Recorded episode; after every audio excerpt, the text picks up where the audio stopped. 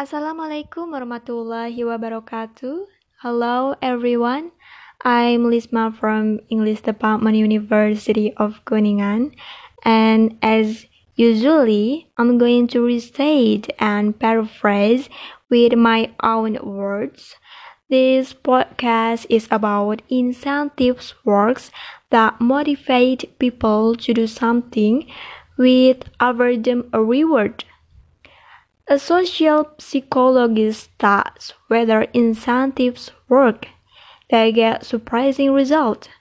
Sam Glucksberg from Princeton University, America, set people a problem to solve and told them he was going to time them to see how long they took.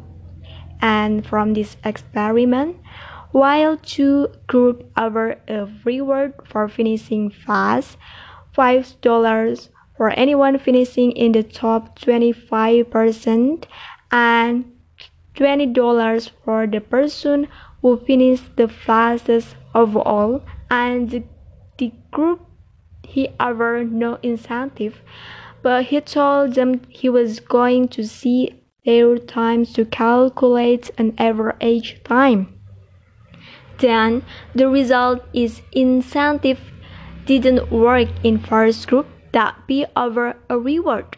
Actually, they took three and, and a half minutes longer than the group which just took they were being time. This experiment has been repeated with the same result many times.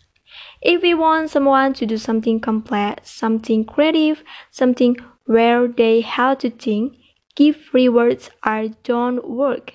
They might even have the opposite result and make people perform worse. Another study by Dan Ariely showed that the bigger the reward, the worse the subject performed on a complex task. The reward made them focus so hard on the result that they couldn't think creatively anymore. We need to find a way to motivate people to do those jobs when we prove the traditional incentives don't work. So, how to motivate in other incentive work? Giving your workers freedom, freedom to work on the things that want to work on, freedom to choose when, where, and how they work. Just do the job well, and evidence show people who choose the way they work get results. Companies that give employees time during the week to work on things that interest them and are not part of their regular job achieve amazing things. So maybe that's all explanation for me. Thank you. Wassalamualaikum warahmatullahi wabarakatuh.